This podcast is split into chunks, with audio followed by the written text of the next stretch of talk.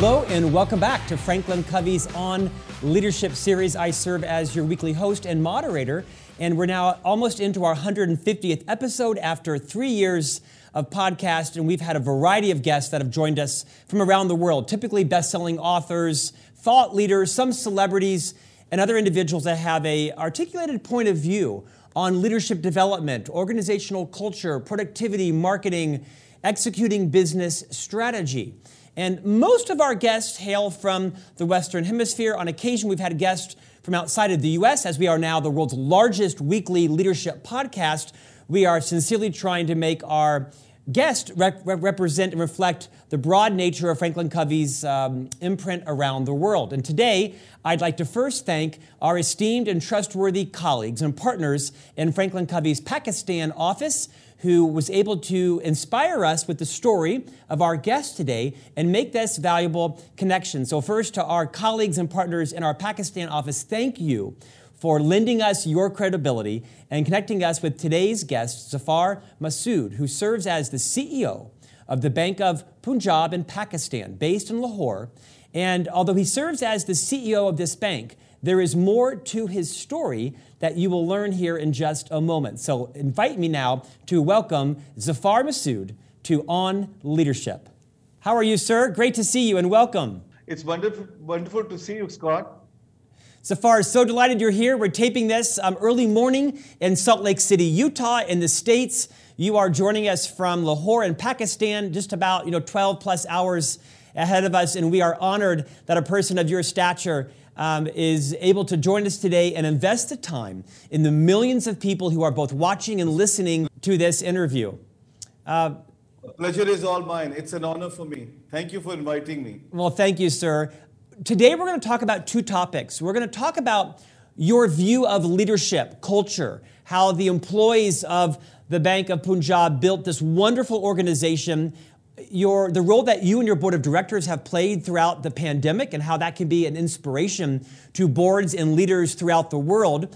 Before I talk about that, there probably are some guests that are wondering why did we pick the CEO of the Bank of Punjab to be a reason beyond the fact that, you know, you have some great leadership lessons to teach. And there's an interesting twist to your story. Uh, just shy of about 10 months ago, you were a passenger on an airline jet, May 22nd, that had a very tragic ending, where nearly the entire crew and almost all of the passengers, save two people, perished in a most horrific and unfortunate commercial airline crash. And you were fortunate, lucky, serendipitously, one of the two surviving passengers. And today we're going to listen to you talk about that harrowing journey, how you have survived that, the lessons that you've learned, and what you can teach the rest of us on how to cherish and live our lives so that we don't have to live them as if we were um, the survivor of some tragic accident. First, I'd like to again thank our Pakistan colleagues in the Franklin Covey office for bringing you to our um, interview. I also like to pay respect to the crew and the passengers that were on the jet that you were on that did not survive and I know that today you are here partially in their memory to represent um, them as well. So, what I'd like to do is open with perhaps you talking about what is typically a fairly standard um, airline flight for you as the CEO of a major financial institution. You boarded a fairly um, uh, uh, common flight for you. I believe it was from um, Lahore to Karachi. Can you talk a little bit about the morning? That led up to you boarding that plane and some of the traditions that you follow in terms of your seat selection and talk about the process that came about uh, prior to the plane taking off. Yes, thank you, Scott. Thank you for a very comprehensive introduction and, uh, um, you know, for all the compliments as well. Um, uh, I'll try and do the justice to this opportunity that you've given to me today uh, to talk about the leadership, to sharing my thoughts with you. Um, and, um, you know, in particular, you know, how the life has changed my perspective post the accident. Um, so, so to answer your question, um, you know, it was an it was an uh, sort of interesting day. Uh, everything seemed to be in in kind of urgency. Um, Uh, I was actually booked on another airline at 11 o'clock, but I've never been an early riser. And I decided to take that 1 o'clock flight instead because that gave me another two hours to uh, be in the bed and, and be relaxed about it. It was a holiday. But, but for some odd reason, I still woke up ahead of, ahead of time, um, you know, ahead of uh, the alarm time that I set for 9 o'clock, an hour before. And that resulted in my arrival at the airport um, much ahead of the required time. I arrived at the airport one and a half hour before the uh, flight takes off. Generally, for the local flights, it's between 40 minutes to an hour. Right. But in my case, I reached the airport, you know, uh, one and a half hour ahead of ahead of time, uh, which was very unusual for somebody like myself, who's been notorious for uh, you know, reaching the airport at the nick of time. Um, you know, and that resulted in giving me the opportunity to pick the the the the, the, the seat of my uh, liking. Uh, I always like to sit on the window uh, on the aisle side, and I asked my uh, colleague, the protocol guy there, to arrange uh, uh, an aisle seat for me. He had booked me for a window window side seat uh, but then he changed it to aisle side. I, I think that that was the beginning of uh, my uh, miracle as, you know, uh, that the location of seat played a very major role in terms of my eventual survival. So, to recap part of that, um, fairly standard flight for you. You're notorious for arriving late to the airport. On this particular day, you arrived early enough to where the airline steward could help you change your seat. You typically book a aisle seat. You were in a window seat. You had your seat changed, and you believe that that's part of the serendipity that may have resulted in your survival. You board the plane. You're sitting in seat, I think it is 1B. You're in the forward cabin. And because of the pandemic and protocols, I believe there were there were, there were um, seats in between you, right? And it wasn't a fairly full plane that day. I think 97. That's right. Right, 97 passengers and crew. Um, fast forward to um, the process of, um, of takeoff. So interestingly enough, you know, uh, the flight also took off ahead of time because you know all passengers arrived on time, and uh, as I told you, uh, it seems as if there was some um, urgency in the air, and the pilot, pilot decided to take off even ahead of time. And we took off uh, ahead of time. Um, the flight has been fairly smooth. Um, in fact, it was, it was very smooth until it arrived at the Karachi airport one and a half hour later and tried to land the first time. Now that's where the, the problem started. Um, you know, uh, uh, it seemed that, you know, the landing was smooth as well. Uh, but then the, the, the plane bumped three times on the, on the runway, and then it took back up again in the air. Now, that was very unusual and something which at least I never experienced in the past. The, the, the when it back, went back up in the air, that was a very sharp sort of move, uh, which kind of created an anxiety uh, amongst the uh, amongst the passengers and the cabin crew.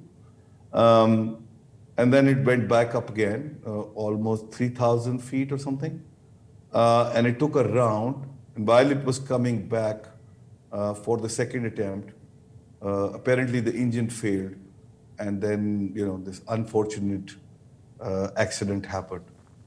So, as we transition to the next part of this story, I'll just remind our viewers and listeners what Zafar is going to share with us next is, is quite emotional and visceral for many of us that spend time traveling like myself, you know, two million miles on Delta Airlines alone.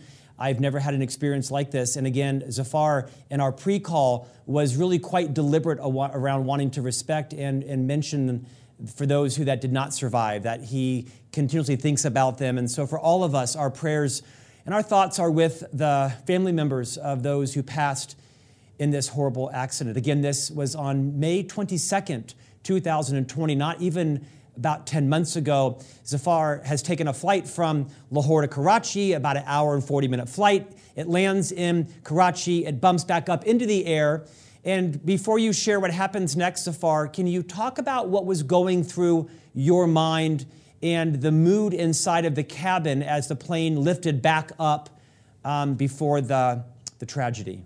Yes, so, you know, uh, one of the two most emotional things that I experienced during this whole episode was one when, um, when you know, I was, um, we were about to land for the second time.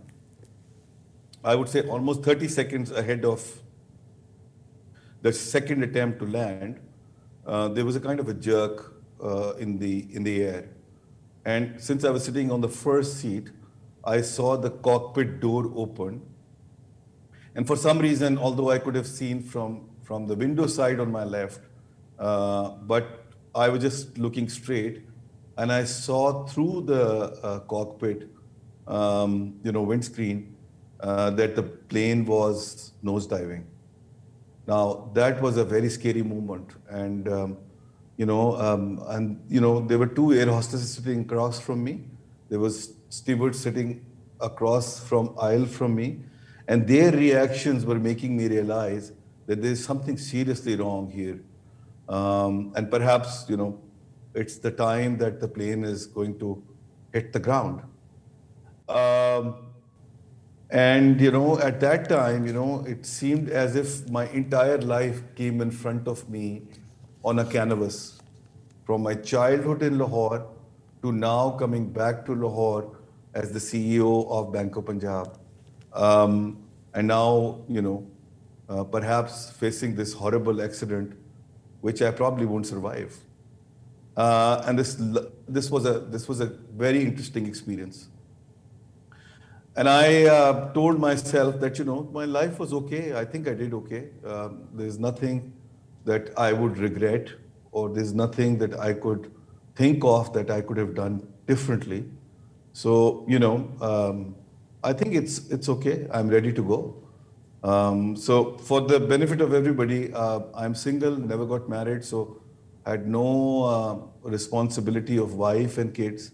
Uh, so, therefore, you know, being a single guy, I was much more uh, sort of relaxed as far as uh, the possible departure was concerned from this from uh, from from this place. Zafar, I, I want to just comp- I want to compliment you on the courage that it is taking today to share this, because no doubt, as you will share in a moment, you had um, significant physical trauma, but I'm certain there's been emotional trauma to you as well. And so I want to just take a moment and pause and compliment you and recognize the, the courage and grace with which you are sharing this story. You mentioned that you knew something was perhaps tragically wrong because you could see the look on the face of the, you call them the air hostesses, we would call them, um, you know, uh, uh, flight attendants here uh, in, in the United States. And of course, they're seasoned travelers, and you knew that something was going wrong. Um, talk next about what happened uh, just prior to and perhaps even upon impact? Yeah, so, you know, uh, no, thank you very much uh, for the encouragement, Scott. Um, and, you know, um, uh, it's actually very difficult to narrate it every time, but, you know, I really want to do that because I believe that people needs to know all of this. Uh, it, it may be a process of their learning, uh, and I think I, I, I owe this to them to share uh, my experiences, which could be helpful in their lives. So, you know, suddenly I have the habit of talking to myself, and I believe that, you know, my gut that I talk to responds, and that's, that's God's voice. Um, so I spoke to my God and I said, God, I'm ready to go.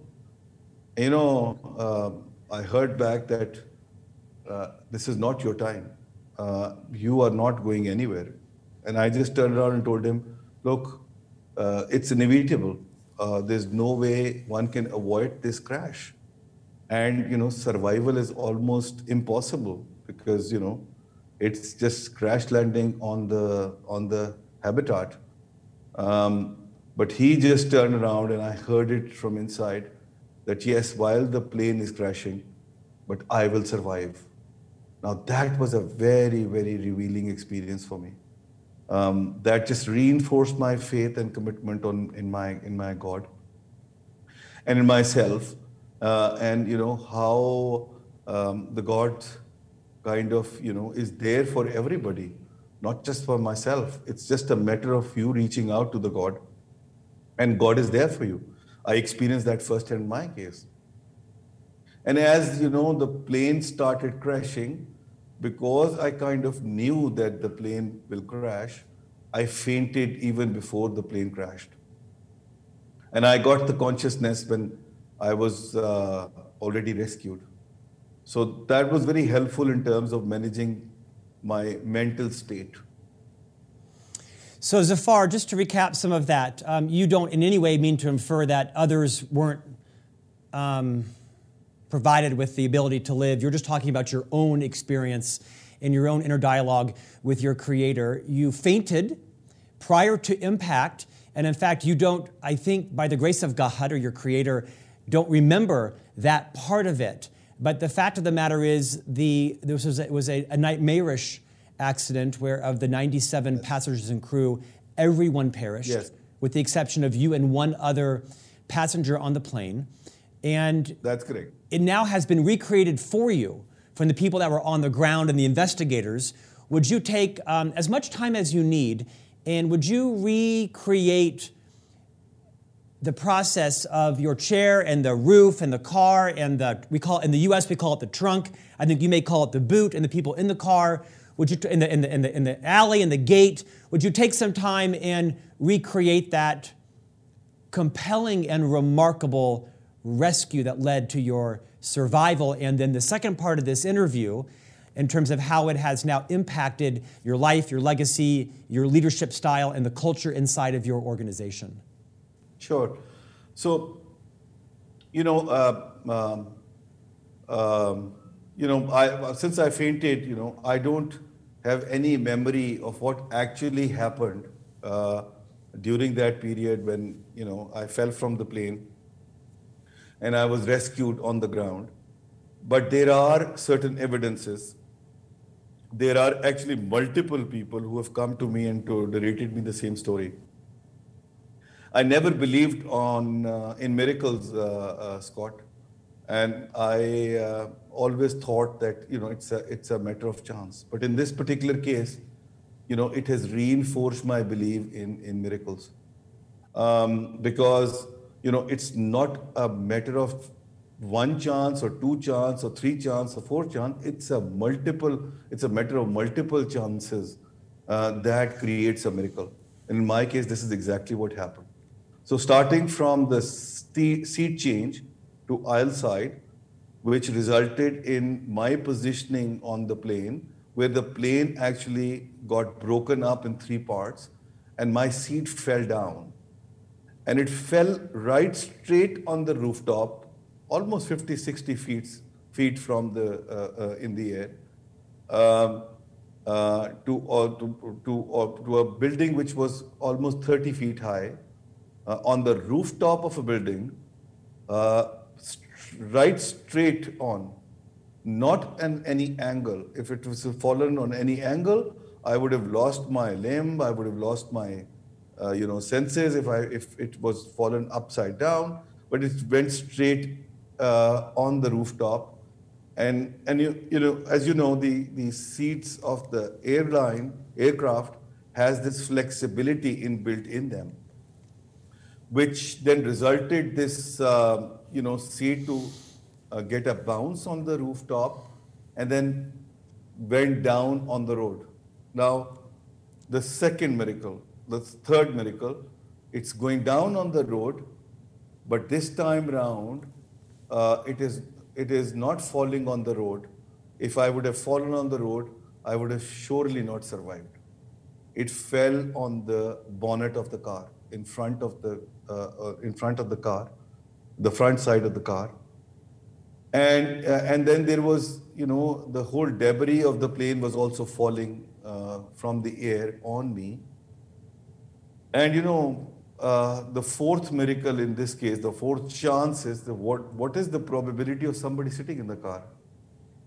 It so happened that there were three people sitting in that car when I fell on the bonnet of that car and uh, you know they were this was all happening in split seconds, and these people were just trying to escape and, and, and save themselves when they heard me, although I don't remember that, but they told me that they heard me asking for, um, for help, and they came back and they tried to drag me out of the debris, but they couldn't do it. And then they called, you know, four or five people. It took almost a minute or two, and then those five people came. They removed the debris, and they removed me from that uh, uh, uh, from that place. And you know what? At that particular place where I had fallen, went burnt down in two minutes later. Zafar, Literally two minutes later. Zafar- it's all captured in the camera. uh, uh, it's riveting. And I want to take a moment to recap some of that because what happens next is also riveting. The plane breaks apart in the air. You're in seat 1C. 1C falls about 60 feet. You land upright on a roof. You slide down this roof, and, and, and through luck or through plan or through chance, you land on the front of what in the United States we would call the, the hood. You call it the, um, some other part. You land on the hood of this car with debris falling on you. There are three people that are in this car. They hear you, they see you. Yes. And between them and numerous other bystanders that are all in the midst of this plane crashing around Yes. them, they come to your rescue. You are alive. That's correct. You are semi conscious. You are burned. You are injured. And you are traumatized, as are they. They manage to rescue you from the, the hood of the car. What happens next? That's correct. What happens next?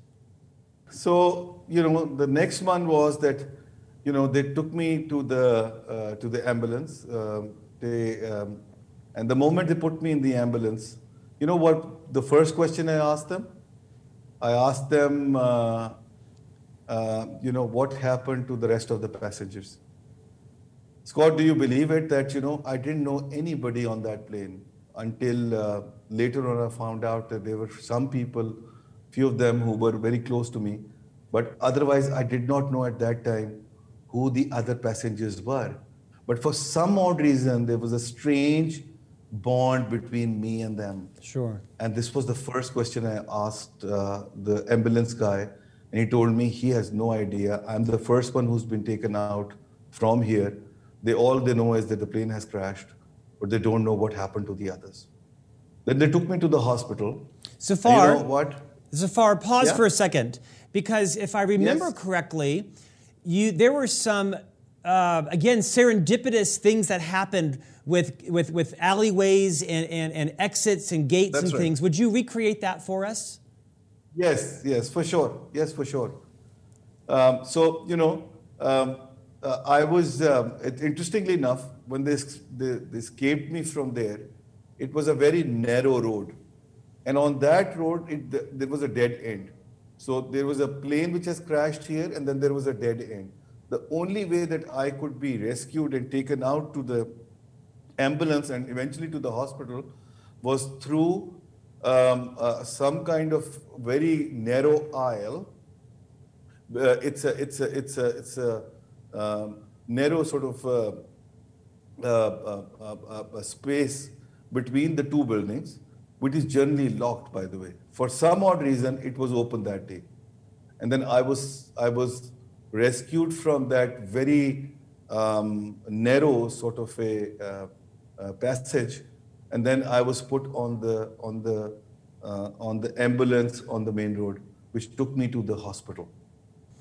Zafar, you had um, fairly serious ex- and extensive physical injuries, and I'm certain um, um, uh, emotional recovery has existed as well. Talk briefly about um, the recovery, your injuries. Uh, maybe speak to the other survivor. What do you know about that person? And then let's talk to perhaps as important some of the lessons and insights that you've learned. So, Scott, before I jump to uh, uh, to the injuries and the subsequent recoveries and all, I just want to share one more experience with you because that defines my personality, and you can then relate that with my overall leadership style as well. So, when they took me to the hospital, um, you know, I again asked the same question. I said, What happened to the other passengers? Uh, and then I got the same response from them. And my second question was, Can you get me a phone, please? I need to speak to my mother right away. Uh, because I knew that she will be shattered. She would have found out about this horrible accident, but she wouldn't have known whether I'm surviving or not. And it could have resulted in a, in a, in a rather bigger damage to myself than, uh, than, uh, uh than I could even think of, or I would regret forever.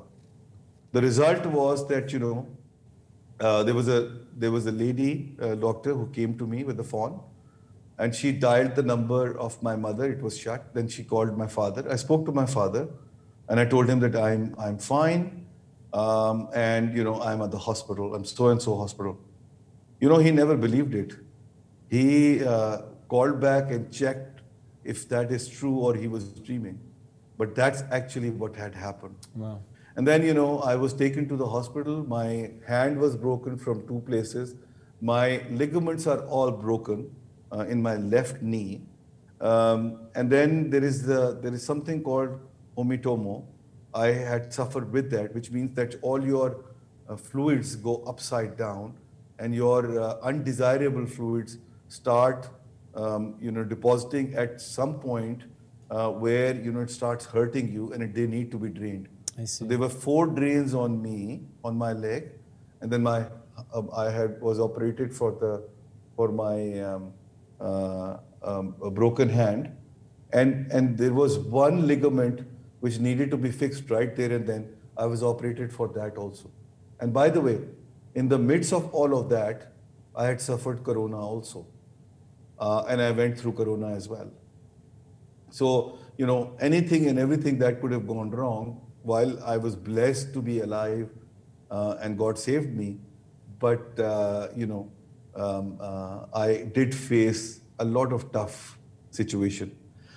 Um, with respect to the question that you asked about the other survivor, no, I never met him. I never spoke to him. I never met him. To tell you the truth, uh, Scott, I actually avoid meeting up with him. Um, and with the families of the victims. Because, you know, there is something called survivor's guilt. I don't know if you're aware of that, uh, but I actually experienced it. Um, it just arouses some kind of guilt in me that, you know, uh, these people would be thinking that, you know, God has saved him miraculously. Why not our loved ones? And I have no answer to that. Even if I go to any of these um, uh, death houses these days where the death has happened due to corona or anything, which is pretty much like an accident, uh, you know, it, it arouses that guilt in me. Although they may not be thinking that way, but I feel that they would be thinking, God, why him? Why not our loved one? And that is something which I'm still trying to grapple with. I'm still trying to get over that. Uh, but this is something which is uh, which is definitely there in terms of my uh, psychological stress. Zafar, I think you have done a, a beautiful job of paying respect to the fellow uh, passengers that perished. Um, I don't know them as well. The world knew about this, this, this tragic plane crash. I, I remember it vividly watching it on the news. And so I think from an American to a fellow Pakistani, I think you've done a beautiful job of paying tribute, and, um, and I understand, I can't comprehend, but I understand and can process the, the, the guilt and the pain that you have. There are so many more details we could talk about from this um, tragedy of which you have survived and now given a second chance. What I would like to do, mindful of our time, is I'd like to talk about some of the, the lessons that you've learned because, you know, there are no doubt insights, epiphanies that you have experienced from now, quote, having been given a second chance midway through your life. That all of us can benefit from experiencing from you without having to suffer through the same near death experience. Before we go to those, I'd like to rewind a little bit and talk about the culture inside of your organization, perhaps even before the tragic accident, because you've talked and written quite extensively about the generosity, the magnanimity that the board of directors and you as the CEO um, continued on.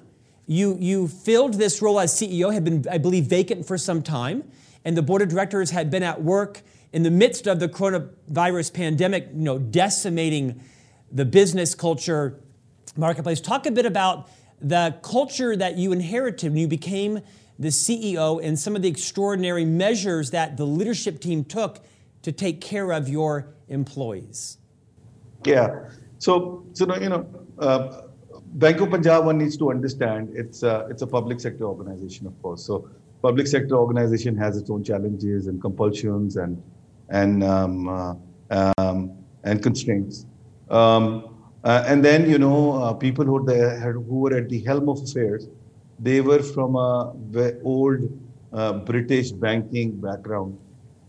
So it was a it was old British banking culture with the public sector culture in this organization, which kind of um, resulted into this organization being uh, slightly behind in terms of changing times, particularly on the leadership side.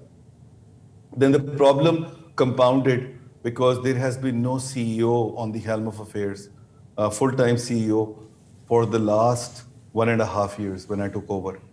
Um, and that, that complicated the issues even further. So there were issues even before. There was lack of communication, there was lack of uh, interaction and, and engagement with the employees. And then, you know, there was a, uh, there, there's been no CEO, so people were kind of lost and they had no idea where the bank is going. And on top of that, the real challenge was this pandemic, uh, which left everybody uh, sort of um, um, unaware of how to deal with, with the situation. Um, so it was a very complicated situation. I took over on the 16th of April, uh, 2020, uh, and it was right in the middle of the of pandemic. People did not have the, um, uh, you know, were not used to to operating from home. Um, they had the habit of coming to the offices. They were lost in terms of the future direction. They were actually looking some kind of communication from the senior leadership plus the concrete measures to be taken for their own welfare and the welfare of their families, which were really jeopardized because of the pandemic. And I think I, uh, I realized that even before taking over uh, the helm of affairs. And, you know, on the day one, I had issued a letter, two-page letter, outlining my priorities and how does that fit into the culture of Bank of Punjab and what I'm intending to do for these employees going into the future during my period as the CEO. On top of that, you know, the board was already very conscious of, um, you know, these concerns, and they had already approved a package, a special package which nobody in the industry had had approved uh, for the frontline employees of the bank um, who were endangering their lives uh, in the call of duty. Uh, I had the choice of stopping that and saying that, you know, industry, nobody's doing that in the industry. But really, you know, Scott, I thought this is my time to prove my myself and my, um, you know, sort of mental creation, as Franklin Covey says, mental creation into physical creation. And I went ahead with that uh, special bonus which was which was a real turning point in terms of motivation of people, change in the culture, not just in the bank, but also in the entire industry.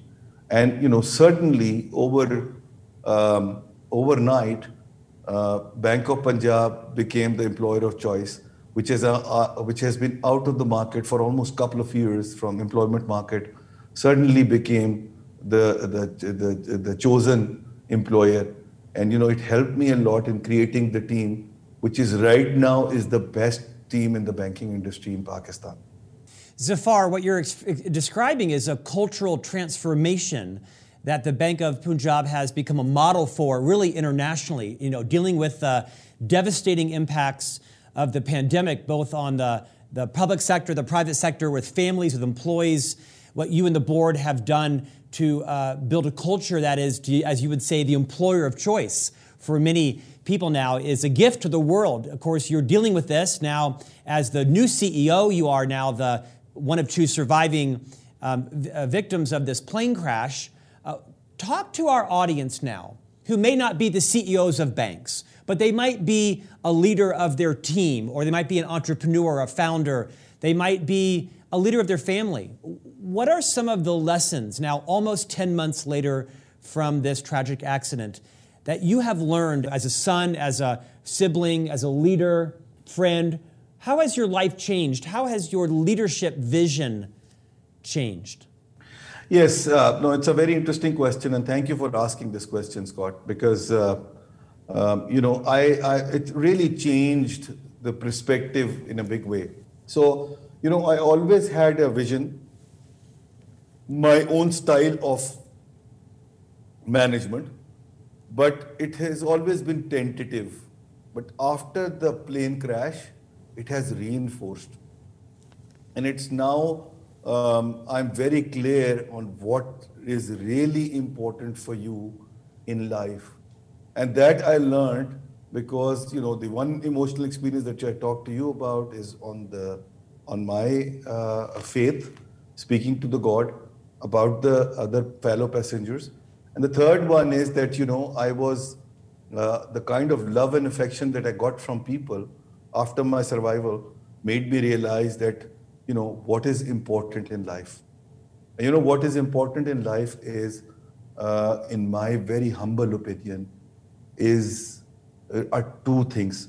One is that you need to be, irrespective of what sort of job you are in, small or big, but you have to deliver it to the best of your abilities and you should stand out and do that as something which is which is which is supposed to be done that way in the best way possible. And trust me people will respect you for that. The other important thing is that you need to understand other people's position and you need to appreciate that you know what they are going through which we call empathy uh, and we need to need to appreciate their position. We need to be honest with us, with themselves, and with, with our job and everything that we are dealing with. Now, these are very important things that, and I and experience that myself. Um, and that made me uh, sort of realize that a new concept in my, to my mind is, which Franklin Covey also talks about, by the way, uh, is, is management by empathy. I don't think nobody has coined this term as yet, but I'm very pleased to coin that in your interview today, which is management by empathy.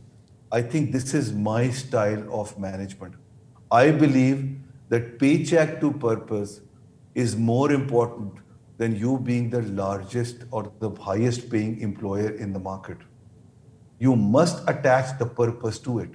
And an organization which is a public sector organization, which can't be the best paying uh, entity in the market in any case, uh, the purpose becomes even more important.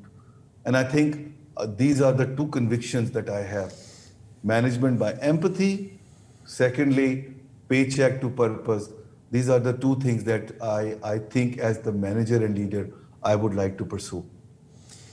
Zafar, so beautifully said. Our co founder as you know, was Dr. Stephen R. Covey. He passed 10 years ago yes. in his 80th year. Yes. Of course, the author of the worldwide best selling book, The Seven Habits of Highly Effective People. In that book, yes. and in that work session that our Pakistan office and Office in the World helped to teach in organizations, Dr. Covey speaks about this concept called a transition figure. Someone that we may or may not know in our lives that is so inspiring and so compelling that it, it, it, leads us as a guide, as a light to transition our, our own lives, our own legacies. And I think Dr. Covey, no doubt, would call you a transition figure. Uh, I would like to, in front of millions of people, invite you to perhaps be featured in one of our forthcoming books. We write books. We have sold 50 million copies of our books. And if you would be so inclined, we would love to collaborate with you and perhaps in one of our future books highlight your story as a transition figure for the world. Is that something you might be willing to entertain? Uh, Scott, I'm really touched.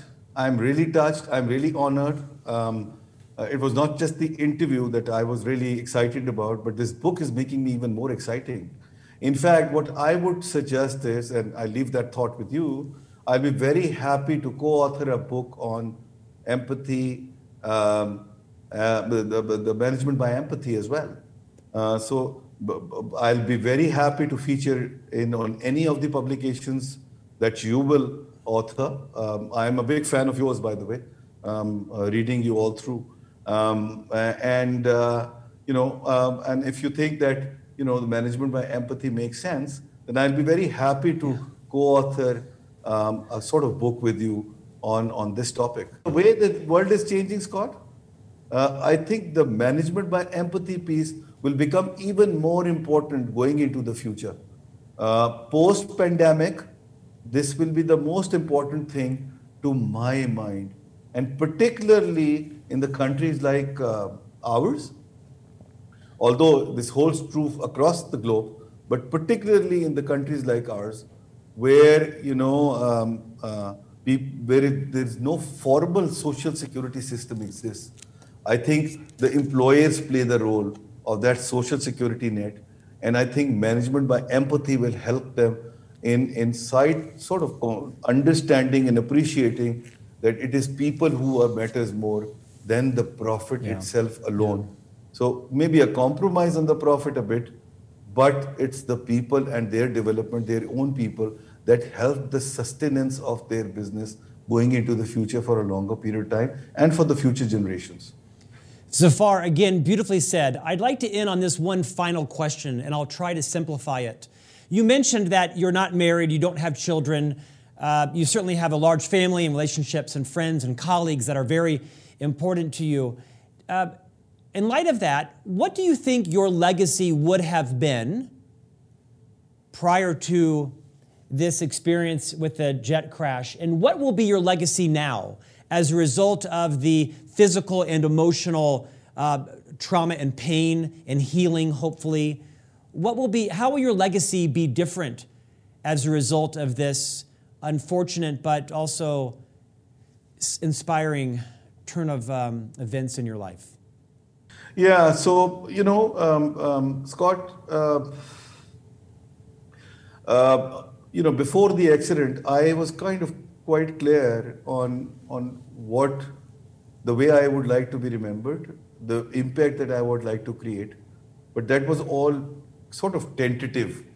Uh, there were three or four or five objectives that I was kind of pursuing. But now, after the accident, I'm very clear. I'm very clear. It's all about you and your connection with your people. Money, fame, uh, uh, all disappears. It is the relationship that rests with you and, and carries you through and your legacy. And I think this is what, what is more important. And you only make relationships if you are an honest human being to yourself, to them, and to your own uh, job. Uh, you, whatever you do, you need to do that with, with the full conviction and honesty. And I think this is the way I would like to be remembered that he was a very honest man when it came to his dealings with people. And trust me, you know, uh, uh, for a successful career also, it's the people skill and it's the relationship that that that that's most helpful in your growth and your success. And they just can't come through if you're not a good human being. If you don't have empathy in you and empathy is the turning point in your career in your personal lives and i think I, that is something i'm very very clear about. There are uh, you know sort of sort of uh, a few learnings uh, scott if you allow me I just would like to share that with your uh, with you as well please. for your for your audience, uh, if we have time. Yes, please continue. Okay, so you know, I uh, during this accident and post this accident, there are eight or ten learnings that I have kind of um, uh, have to share uh, which may help people in realizing how they need to uh, uh, pursue their lives. Um, first of all, I think that you know it's uh, um, uh, following rituals is not the uh, it's not necessarily the the end all and the be all. Uh, you know, rituals are important, very important, but there is more to to to that than just the rituals. So we need to understand that we need to do something substantive for the people as well, which make our God happy, than merely the merely the rituals. Because I am not a big follower uh, follower of rituals, but there was something that my God liked and saved me that day. Then you need to be very clear on how what your priorities in life are. How do you want to be remembered? Uh, for example, in my case, I would like to be remembered as a change agent. And I think uh, people also need to understand how they would like to be remembered, you know, uh, uh, um, post their departure from this world. By the way, Scott, I believe that I am living on uh, on bonus life now. Mm-hmm. Uh, it's a borrowed heaven for me. I don't know if uh, um, if you've heard this song, "Borrowed Heaven," from the Corrs the Irish band? I don't think so, but uh, I, I, I, hear, I, see the concept, yeah. Yeah, and that song, you know, I related to it right after my, my accident. I would encourage everybody to listen to that song because, you know, I could relate to each and every uh, word in that song. Wow. The third one is trust people. People are generally good, good people, uh, but there are few individuals which are here and there are sort of uh, uh, sort of odd, but then this is your choice to deal with them. But try and trust people, give them chance. Tolerance and forgiveness is very, very important when you come to trusting people. And I think this is very important, and this is my third lesson. The fourth one is, and it's a very, very important one arrogance is, is a killer. Uh, you really need to uh, get that out of your system.